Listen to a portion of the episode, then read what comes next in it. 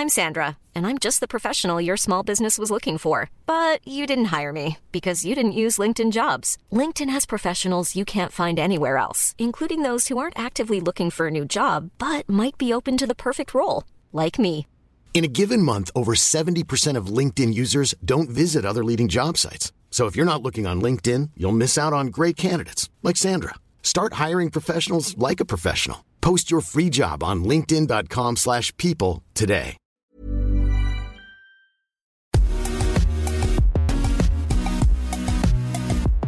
Bonjour à toutes et à tous, bienvenue dans Poulain Rafut. Ravi de vous retrouver pour un nouveau numéro avec un excellent invité et bien sûr l'excellent Arnaud Beurdelet. Salut Arnaud.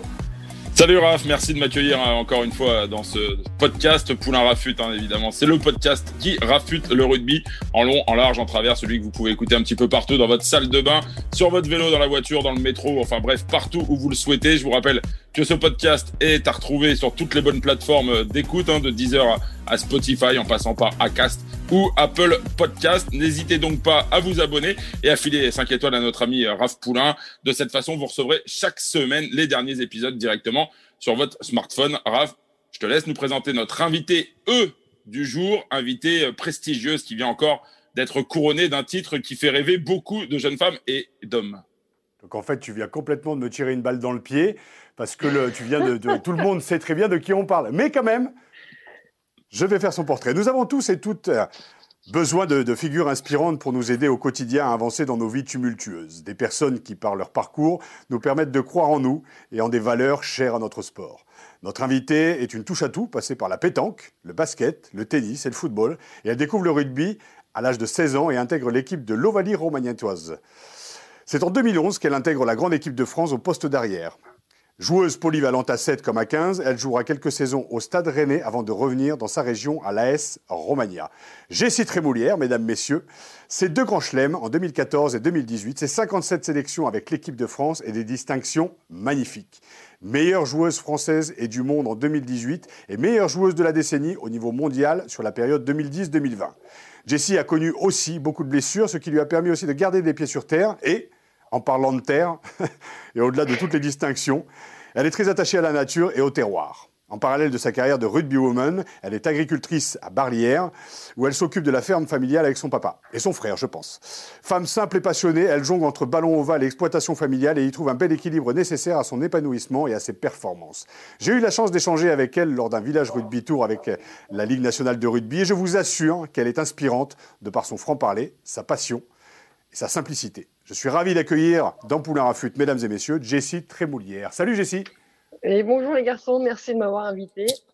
Bah écoute, c'est cool quand même, tu as une belle, belle actualité. Donc, comme je le disais, meilleure joueuse du monde en 2018, élue meilleure joueuse du monde et de la décennie, toujours plus, il y a encore quelques semaines, et Oscar annuel féminin midi olympique il y a deux ans. Donc, j'aimerais que tu nous racontes un petit peu comment, comment on le vit, euh, comment on vit justement le fait de décrocher des titres aussi, euh, aussi prestigieux quand même.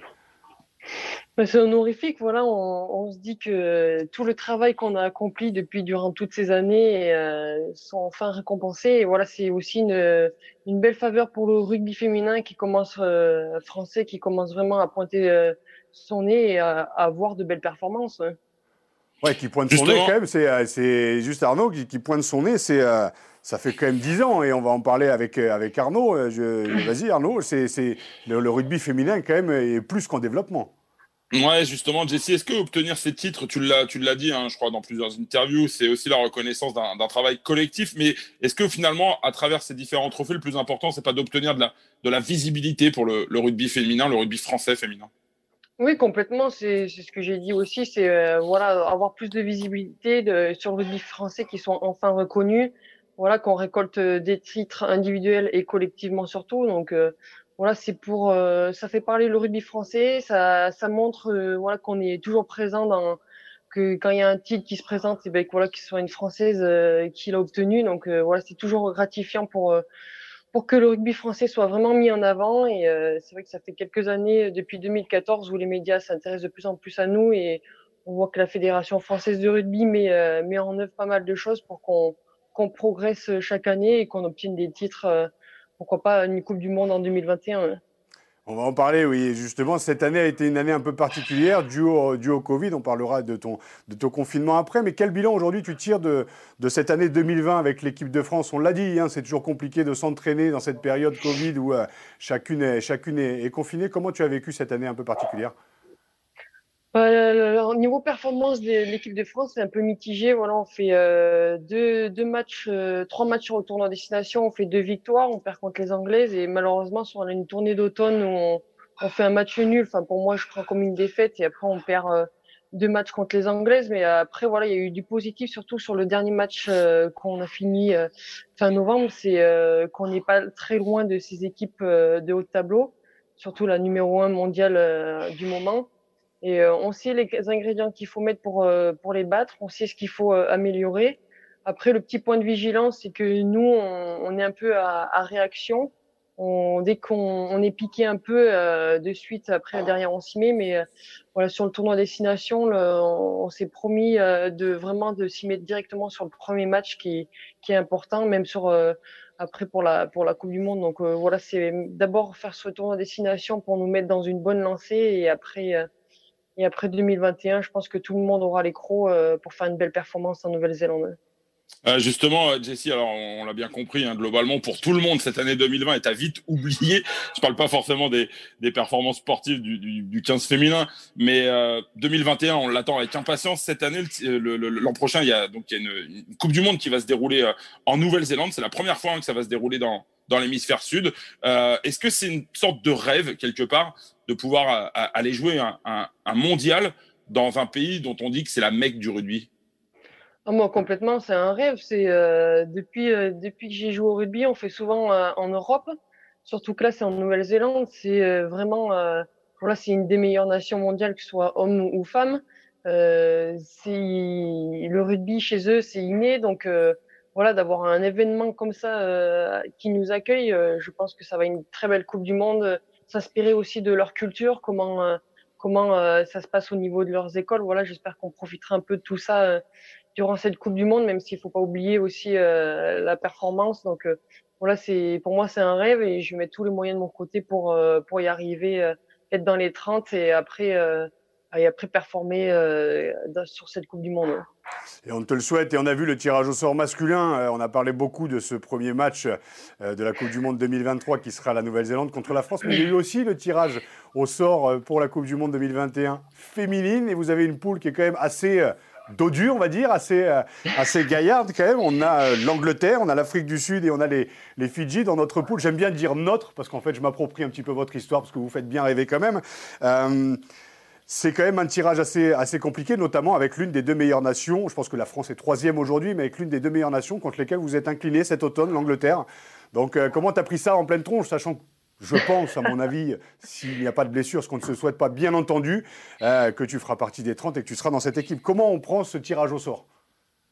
Non, ben, on voit que c'est du costaud. Voilà, d'entrée, euh, faudra, faudra s'y mettre. Il ne faudra pas bader ou regarder les alouettes comme on, a l'habitude de faire sur ce premier match. Donc, euh, c'est vrai que ça va être une poule assez costaud. On connaît les Anglaises et pour avoir joué un peu les l'Afrique du Sud et les Fidjiennes, on sait que c'est c'est assez rude au combat. C'est voilà, c'est du jeu à la Fidjienne, ça met des manchettes, ça met des choses comme ça. Donc, il euh, faudra répondre présente sur les sur les, euh, les trois matchs et, et, ce qui est bien sur euh, sur ces futures années ou même là ça commence à venir, c'est que maintenant il n'y a pas de petits matchs, il n'y a pas de petites équipes, c'est tout le monde au même niveau.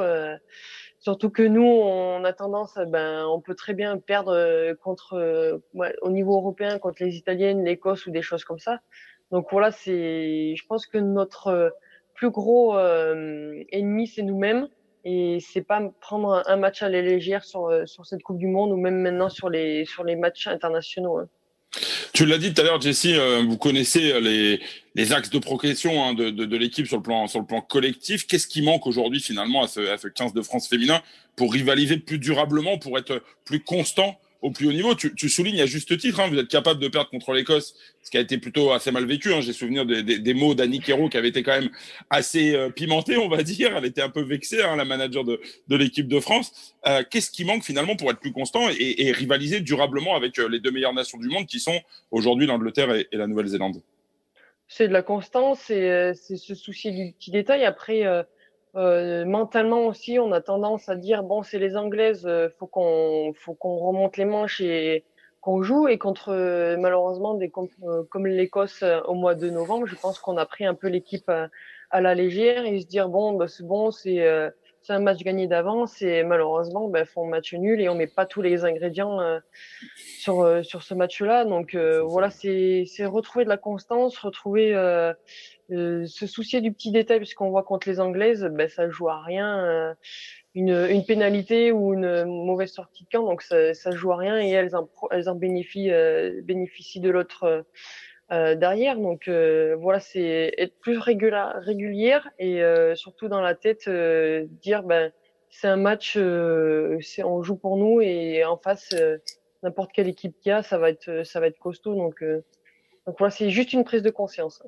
Jessie, euh, on sait que le, rugby féminin a bien évolué. Euh, euh, le, nouveau, non pas le nouveau staff, mais l'équipe de Bernard Laporte et notamment Serge Chimon vous ont donné aussi plus de moyens que ce qu'il n'y avait avant. Mais le rugby professionnel aujourd'hui féminin n'existe pas. Vous n'êtes pas toutes professionnelles. Vous l'êtes, vous l'êtes par le rugby à 7. Enfin, il y a y a, des contrats, des contrats fédéraux. Est-ce que c'est aussi, est-ce que ça peut être aussi un argument euh, qui fait qu'il euh, y ait cette, ce voilà, cette petite marche à franchir euh, pour rivaliser justement avec les Anglaises et les, Néo-Zélandaises. Est-ce que ça peut jouer aussi psychologiquement le fait d'être reconnue à part entière comme joueuse professionnelle de rugby? Oui, clairement, actuellement, je crois qu'on est 30 filles sous contrat à 15 et 26 filles sous contrat à 7. Donc, ce qui représente peu par rapport au nombre de licenciés en France. On sait que dans les dans le dans les clubs c'est c'est de l'amateurisme. Et euh, après euh, voilà, ça évolue tout doucement. On, est à 75% du temps euh, sur euh, jusqu'en 2022, donc euh, voilà, c'est c'est pas négligeable. Après, je pense qu'on est l'une des nations aussi à être à être sous contrat avec la Fédé. Je crois que les Anglaises elles sont à à 50% si je me trompe pas. Donc, euh, donc voilà, après, il faut, faut voir aussi parce que hum, voilà, ils ont mis à 75% parce qu'on a, la, on a le double projet aussi. Donc, euh, c'est une volonté aussi de la Fédé qui veut mettre en place. Et euh, donc voilà, c'est pour ça que euh, nous ont mis à 75%, ce qui nous permet de nous entraîner de, notre côté avec le club et aussi de nous libérer pour euh, pour, pour faire un, double projet. Jessie, ouais, justement, tu parlais de ce, contrat que vous avez à 75% avec la, Fédération française de, rugby.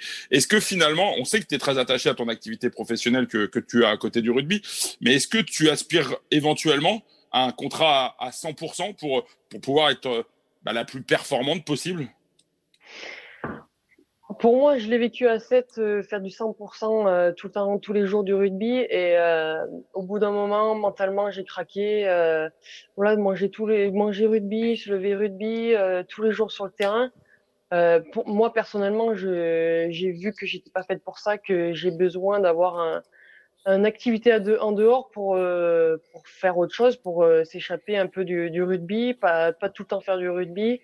Et donc voilà, c'est pour ça que euh, depuis quelques années, je suis bien aussi dans la tête parce que j'ai ce qu'il faut, euh, on va dire, de, devant ma porte. J'ai euh, mon boulot euh, qui est le rugby, ma passion, et ma deuxième passion qui est l'agriculture. Donc voilà, c'est aussi, si on n'est pas bien mentalement, les performances individuellement vont, vont, se revoir sur le collectif. Donc après, il faut voir, faut en parler collectivement avec si tout le monde est, est d'accord pour un 100%, mais je pense que c'est pas trop la volonté des filles. Euh, les filles, je pense qu'on est plus sur un double projet et voilà de, s'amuser au rugby, de prendre ce qu'il faut, mais aussi euh, de travailler à côté et voir un peu la vie, euh, la vie autre que sportive. Oui, ça permet de, ça permet aussi de garder un petit peu les les pieds sur terre, j'adore. justement, la transition est toute trouvée parce que tu as, j'en parlais justement dans, le, dans, ton portrait, tu as une exploitation avec ton, avec ton papa et, euh, et avec ton frère Amaury, une exploitation de bio de vaches laitières à Barbiès, Bardière, Barlière. Barrière, voilà. Et euh, donc, tu es une touche à tout. Euh, tu es tout proche de Brioul, en, Haute, euh, Haute-Loire. Donc, c'est un métier extrêmement difficile, l'agriculture. Je dis ça, j'ai l'impression de connaître, mais alors pas du tout. Pour l'anecdote, parce que Arnaud Beurdelet en off, et je vais le sortir, Arnaud, je vais le sortir. Arnaud Beurdelet en off me disait que j'avais jamais vu une vache de ma vie. Je viens d'un petit village Picard et tous les matins, j'allais chercher mon pot à lait. Voilà. C'est tout, parenthèse euh, poulinesque euh, fermée.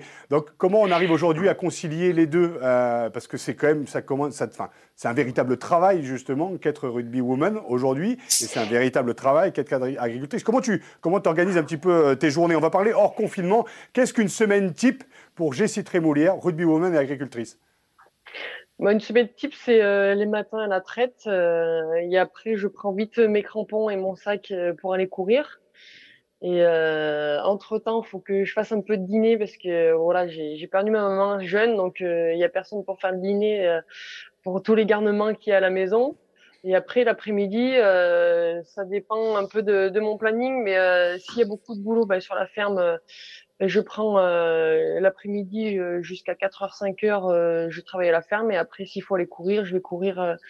je vais courir le soir et après retour à la traite. Donc des journées assez chargées où où il euh, n'y a pas le temps de, de répit. Et euh, voilà, après moi, c'est ce que j'aime, c'est euh, vraiment euh, être à 2000 à l'heure, à 100% et faire, voilà, je donne tous les moyens de mon côté. Et après, ça dépend des journées, c'est assez varié, mais voilà, une, journée type, pratiquement, à quoi ressemble.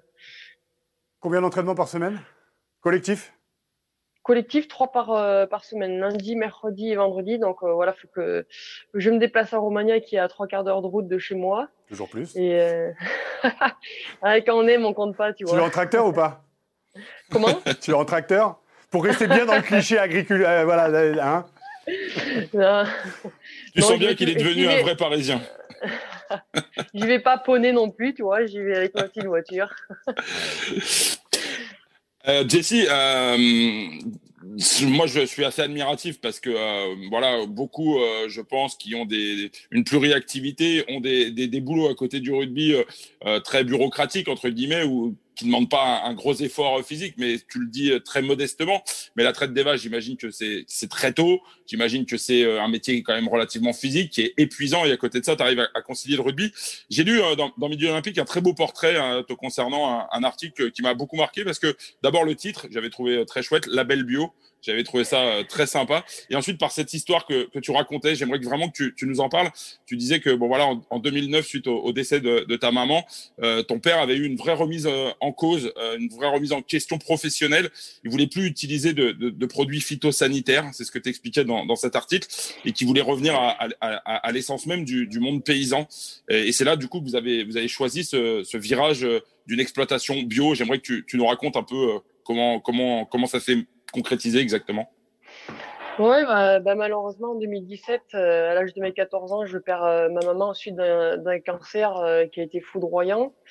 Et suite à ça, mon papa s'est beaucoup questionné. je me souviens que voilà, quand il, il utilisait les produits phytosanitaires, quelques jours après, il saignait du nez ou des choses comme ça. Donc voilà, c'était une accumulation de beaucoup de choses et et puis il s'est dit, mais c'est, on peut pas empoisonner euh, les consommateurs, on peut pas empoisonner les gens, et même nous en tant qu'agriculteurs. Donc euh, voilà, il y a une remise en question euh, là-dessus. Euh, il a beaucoup échangé avec d'autres agriculteurs qui étaient qui étaient en bio, et en 2009, voilà, la décision a été prise que de passer en bio, de plus utiliser ces, ces pesticides, ces, ces, fongicides, etc. Donc donc voilà, et c'est juste une question aussi de d'écologie, de, de nature. Euh, voilà, on est plus dans cet esprit-là de respect de la nature parce que voilà, ce qu'elle nous donne, c'est déjà beaucoup et il faut respecter ça aussi. Donc euh, donc voilà un peu les décisions qui ont, qui ont été prises pour euh, pour ce label bio et on voit que maintenant, euh, voilà, on est en on est en phase avec nous-mêmes, on, on, sait ce qu'on produit, on sait ce qu'on vend et c'est tout bénéfique pour le producteur et le consommateur. Hein.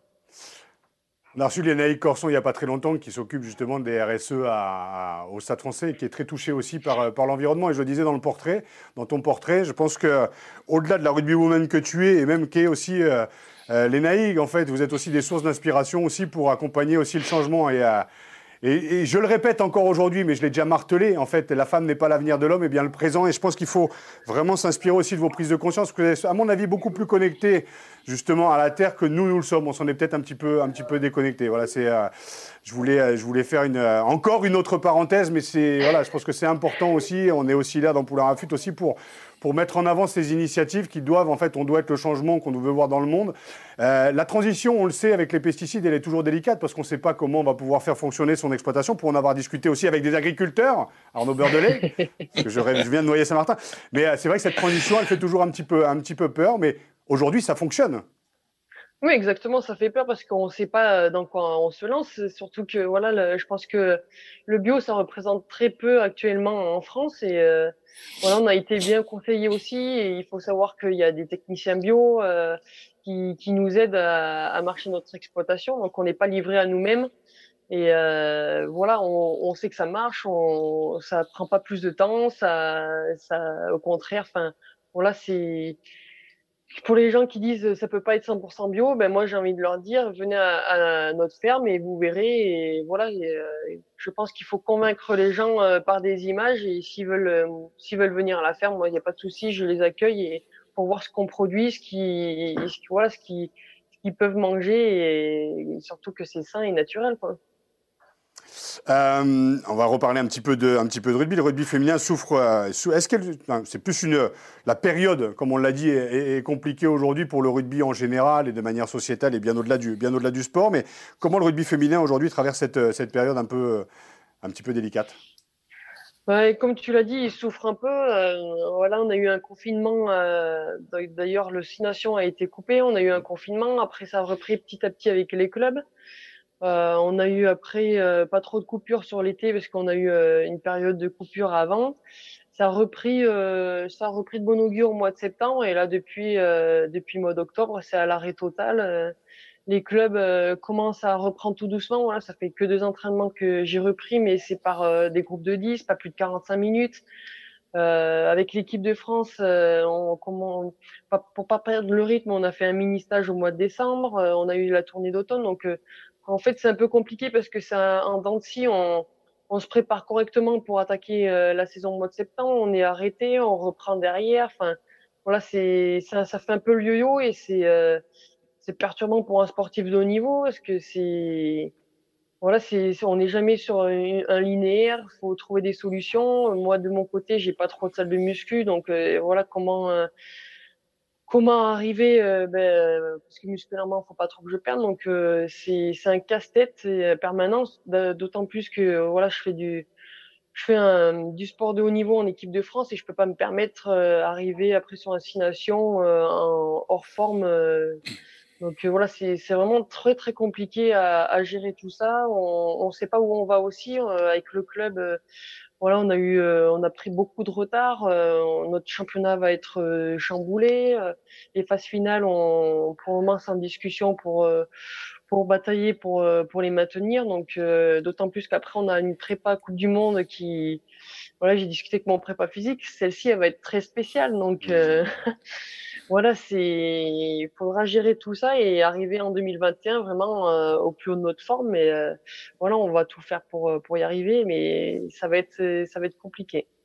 Jessie, justement, euh, on a le sentiment que durant cette crise sanitaire, le rugby euh, professionnel, voilà, a été euh, beaucoup sur le devant de la scène, le rugby masculin, parce qu'il fallait sauver entre guillemets le, le, soldat rugby. Et on a le sentiment que le, le, rugby féminin était un peu, au même titre que le, sport amateur en général, a été un peu le parent pauvre de, de, de cette crise.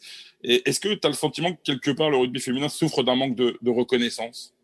Bah, complètement, enfin, euh, surtout sur le deuxième confinement où au mois d'octobre on nous dit euh, une vous êtes considéré comme sportif de haut niveau. Et euh, trois jours après on nous dit ben non en fait euh, plus d'entraînement plus rien parce que on considère de l'amateurisme.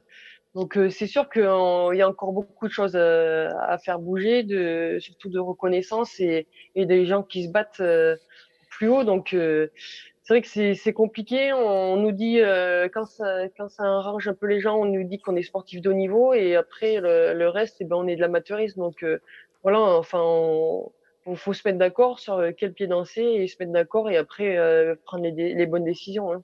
C'est toujours délicat. Lénaïque Corson nous expliquait en fait que quand l'équipe de France féminine brillait et que l'équipe de France masculine était catastrophique, on parlait beaucoup de l'équipe de France et puis il y avait aussi les, les résultats. On a l'impression que voilà, il y a eu ce match contre l'Écosse, il y a eu le confinement derrière et qu'en fait tout serait presque oublier qu'il faut encore repartir au combat. Mais c'est un petit peu le combat, c'est un petit peu, un petit peu le combat des, des femmes aujourd'hui, quoi. C'est avance d'un pas et en recul de trois. Et en fait, au bout d'un moment, ça doit être fatigant psychologiquement, tout en sachant que vous avez le double projet, tout en sachant que derrière. Alors, moi, ma question, c'est comment aujourd'hui on convainc les, les, médias, comment on arrive à convaincre les partenaires et le public de s'intéresser encore plus euh, au rugby féminin euh, et en plus l'équipe de France masculine qui, euh, qui renaît un petit peu de ses cendres avec le avec le staff de, Fabien Galtier et cette génération qui arrive. Et le rugby féminin qui avance pas à pas, mais qui en fait a l'impression d'avancer de trois pas et en reculer de cinq. Ça doit être fatigant psychologiquement, non? Oui, bah, comme tu le dis, euh, avant on, était, on va dire, beaucoup médiatisé parce que malheureusement il y a eu des contre-performances euh, du 15 de France et la Fédé se nourrissait de tout ça. Donc c'était de bon augure, euh, bon augure pour nous. Et euh, voilà, très contente de voir une équipe de France masculine qui commence vraiment à performer, qui, qui a des résultats que euh, voilà, c'est plaisant à, à, voir jouer. Et euh, on a l'impression que, ben, le, comme tu dis, le rugby féminin il est un peu délaissé. Maintenant, c'est tout le monde le regarde sur euh, sur le masculin. Après, euh, à nous de, de faire des belles performances. Je pense que sur ce dernier match, beaucoup de gens ont pris plaisir. Mm. Euh, nous, à nous de faire de, de belles perfs, de, de, bons résultats. Après on n'est pas que maître euh, seul de notre destin. Il faut que des gens plus hauts prennent euh, des décisions de, sur quoi ils veulent s'aventurer. Et après, voilà, tout, tout ce qu'on peut faire, nous, c'est euh, faire des belles prestations, que les gens ils accrochent et, qu'ils qui, adorent nous regarder, qui qui retrouvent de la joie et du rugby et, et que nous derrière on enchaîne sur des résultats. Hein. Euh, Jesse, euh, je voudrais te parler d'un sujet moi qui, qui, me tient à cœur. J'ai lu euh, il y a quelques temps maintenant dans, dans La Montagne un article euh, sur l'homophobie subie par, par certaines joueuses de Romagna. C'est ton, ton club. C'est Caroline Thomas hein, qui a apporté un, un, témoignage très fort, qui est une de tes partenaires également en, en, équipe de France et qui dénonçait justement les, les propos homophobes et sexistes que, que les joueuses pouvaient parfois subir sur les réseaux sociaux ou même parfois sur les bords de terrain. Comment tu as vécu toi cette, cet épisode et est-ce que tu partages un peu le, le sentiment de ta partenaire? Bah, moi, de mon côté, j'ai plutôt bien vécu. J'ai pas eu de, de regard malveillant euh, quand j'ai débuté le rugby ou même quand je joue à Romagna. Euh. Après, malheureusement, actuellement, on vit dans, dans un monde où c'est euh, nourri des, des, réseaux sociaux, où les gens ils passent, on va dire, leur, leur misère ou leur leur ingratitude sur là-dessus et ils s'en prennent aux gens comme ça gratuitement. Et malheureusement, ces réseaux sociaux, je pense qu'ils vont faire beaucoup de mal au sport, aux gens aux gens et c'est la, la, critique elle est ouverte, la critique elle est gratuite et euh, après c'est malheureusement on est un peu là-dedans, c'est que de suite on est pointé du doigt, euh, d'autant plus que on fait du rugby donc euh, pour certaines personnes c'est que euh, que consacré au masculin et, et pas du tout euh, réservé au féminin donc voilà faut que les sociétés la société évolue, que les mentalités évoluent, que soit que de, le sport en, en général soit ouvert à tout le monde, que ce soit féminin ou masculin. Donc, euh, donc après, ouais, c'est compliqué. Il faut toujours se battre. Euh, comme il a dit Raph tout à l'heure, c'est la société d'être une femme. C'est euh, toujours se battre, euh, toujours se démontrer, toujours euh, encaisser les critiques, faire dos pour certaines choses. Donc, c'est vrai que c'est des fois c'est usant, c'est fatigant. il faut laisser couler et faire notre notre train de vie, notre notre petite vie tranquille et et pas regarder tous ces gens malveillants il y aura toujours des gens pour critiquer et qui, euh, qui voudront faire du mal aux personnes. Donc, euh, ouais, mais au-delà des. Au-delà, au-delà, au-delà des réseaux sociaux, comme je l'ai expliqué, comme tu le dis très bien, je pense que c'est, euh, c'est sociétal en fait. C'est cette, voilà, c'est une société aussi qui est, qui est patriarcale, qui est très masculinisée, qui, est, qui ne laisse pas la place, en tout cas légitime, à, c'est légitime de la femme à nos côtés et de trouver la nôtre à leur côté, en fait. Donc ça demande aussi d'évoluer aussi dans nos mentalités, de nous aussi, euh, les hommes. Mais dès que tu commences à parler de psychologie, dès que tu commences à parler de faiblesse, dès que tu commences à parler justement du respect de la différence, on te, voilà, on te targue d'être révolutionnaire, gaucho, sentimentaliste. Euh, et c'est, euh, en tout cas, c'est un combat et qu'on va mener aussi avec la Ligue nationale de rugby, avec Thomas Auton, notamment avec les coqs festifs aussi à Paris, avec Oval Citoyen. On a cette volonté aussi de faire évoluer les mentalités. Et en tout cas, c'est notre cheval de bataille. C'est qu'il y a un moment où voilà, l'homosexualité est juste une différence, mais dans un milieu très masculin, où euh, voilà, c'est, c'est très vulgairement la bite, le cœur et les couilles. C'est, c'est toujours compliqué un petit peu de, voilà, de, de d'évoluer, de changer. Et quand tu as envie de changer un petit peu les choses, bah, tu te confrontes aussi à des mecs aussi, à des générations aussi, qui ont le pouvoir aujourd'hui et qui, euh, qui ont peut-être pas envie de changer les choses parce que ça demande à changer aussi individuellement. Donc c'est à nous de jouer et c'est très bien aussi qu'on en parle. Et merci Arnaud d'avoir mis le, le, sujet sur la table euh, parce que c'est euh, parce que c'est sociétal et que c'est à nous de jouer aussi en tant qu'homme aussi de prendre la parole et de vous la donner aussi à vous les femmes pour euh, comprendre un peu ce que vous pouvez vivre aussi sur le terrain et en dehors. Euh, toi, de ton côté, tu n'as jamais vécu justement de, voilà, de, euh, ou, euh, ou homophobe? Non, j'ai pas le souvenir. J'ai pas le souvenir. Même quand j'ai fait quand j'ai fait du foot, pas du tout de souvenir pour des propos malveillants ou, des insultes à mon égard. Hein. A, Caroline Thomas disait, euh, j'ai beaucoup aimé cette phrase, elle, elle expliquait dans, l'article de nos confrères de la, montagne, on se permet de dire des choses aux femmes que l'on ne se permet pas de dire aux hommes. Est-ce que tu partages ce sentiment? Ah ben, complètement, oui. Euh, L'exemple qu'elle prend, c'est euh, les cas de Covid qu'on a eu. De suite, euh, les gens ils disent ben, qu'est-ce que vous faites sous les douches? Enfin, euh, je pense que ça serait des hommes. Je pense qu'il y a eu des cas de Covid dans des équipes masculines. Personne n'a une euh, sorti une phrase comme ça. Donc c'est juste parce qu'on est des femmes et euh, que de suite les gens ils s'imaginent euh, enfin des choses que que ben, nous les femmes on peut faire mais les hommes euh, pour eux c'est voilà ils font pas de leur côté alors que voilà c'est ça va dans les deux sens et euh, c'est vrai que voilà c'est c'est encore sociétal. Les femmes on va pas dire qu'elles sont rejetées de la société mais pour certaines personnes je pense qu'elles ont pas trop leur place ici alors que au contraire faut faut faut être un peu ouvert d'esprit, regarder un peu autour de tout le monde et voilà, c'est des gens qui sont un peu arrêtés sur des, des sujets et euh, moi je demande qu'ils d'en discuter, que voilà, qu'ils s'ouvrent un peu euh, d'esprit, qu'ils aillent voir un peu ailleurs comment ça se passe et arrêter de, de se renfermer, de voir que le bout de son nez et, et de chez soi. Hein. T'as le sentiment, excuse-moi, Raph, je te, ah oui, je te coupe une seconde, t'as le sentiment, Jessie, que, que le rugby a du mal à évoluer et qu'il est parfois un peu conservateur? oui, complètement, parce que les mentalités, elles évoluent tout doucement, donc euh, c'est euh, c'est conservateur complètement, parce que voilà, c'est des choses qui avancent petit à petit, et les gens ont du mal encore de voir des femmes jouer au rugby, et ils sont un peu dans dans l'ancienne génération, donc euh, j'espère que les futures générations vont emmener un petit plus au niveau des mentalités dans les futures années. Ouais. Et les mentalités évoluent, les femmes jouent bien au rugby, la femme n'est pas qu'à la maison. Moi, d'ailleurs, c'est moi qui fais le ménage d'ailleurs chez moi. Donc voilà, comme quoi les hommes peuvent évoluer. Nom de Dieu. Non, mais c'est vrai, en fait, c'est révoltant. Tu sais, quand tu franchis la seconde, quand tu sens que les gens sont en, en rupture de première à 8000 tours minutes et que toi, tu as franchi la seconde, tu as envie de leur dire, mais, mais bon Dieu, mais ouvrez les yeux. Une fois de plus, je parlais d'homosexualité. C'est une différence, ça n'est pas une tare. Euh, voilà, même le, la, la couleur de peau, il n'y a qu'une race, c'est l'humain. Il y en a une deuxième, c'est celle qu'on se met le week-end.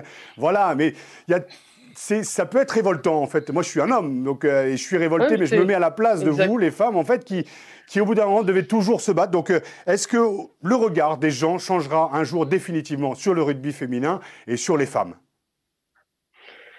Oui, je reviens sur euh, toi sur la couleur de peau. Moi, je prends souvent l'exemple, euh, c'est pas cause qu'il est noir que de suite on est catégorisé, que c'est une mauvaise personne. Euh, je pense qu'il y a des Français qui sont euh, qui sont voilà de la même nationalité de moi et qui sont de enfin qui sont mauvais, qui ont une mauvaise mentalité. Donc voilà, faut pas tout mélanger non plus. C'est pas cause qu'il il est euh, il est d'origine maghrébine ou autre chose euh, que que cette personne est mauvaise. Au, contraire, je connais beaucoup de personnes de toute nationalité et, et que je discute, que j'irai volontiers boire un coup avec eux, alors qu'il y a des Français, je pense que ça sera pas le cas. Hein. Oui, et en plus, alors là, on parlait de, de voilà, de l'homophobie, aussi du, du racisme, mais je pense qu'un jour ou l'autre, il faudra aussi assumer aussi notre, notre passé de blanc bien peigné, arrêter de croire que, euh, voilà, que euh, on a révolutionné le monde en, voilà, en, colonisant aussi le monde entier. Et quand ces gens aussi qui ont été colonisés sont venus dans notre pays, et pour en discuter avec des amis qui sont d'origine algérienne, qui se disent, ben, en France, on n'est pas français, en Algérie, on n'est pas algérien, et on n'est pas reconnu. En plus, euh, pour le vivre et pour le voir, en fait, on parque aussi ces gens aussi dans des endroits où on foutrait même pas nos clébards.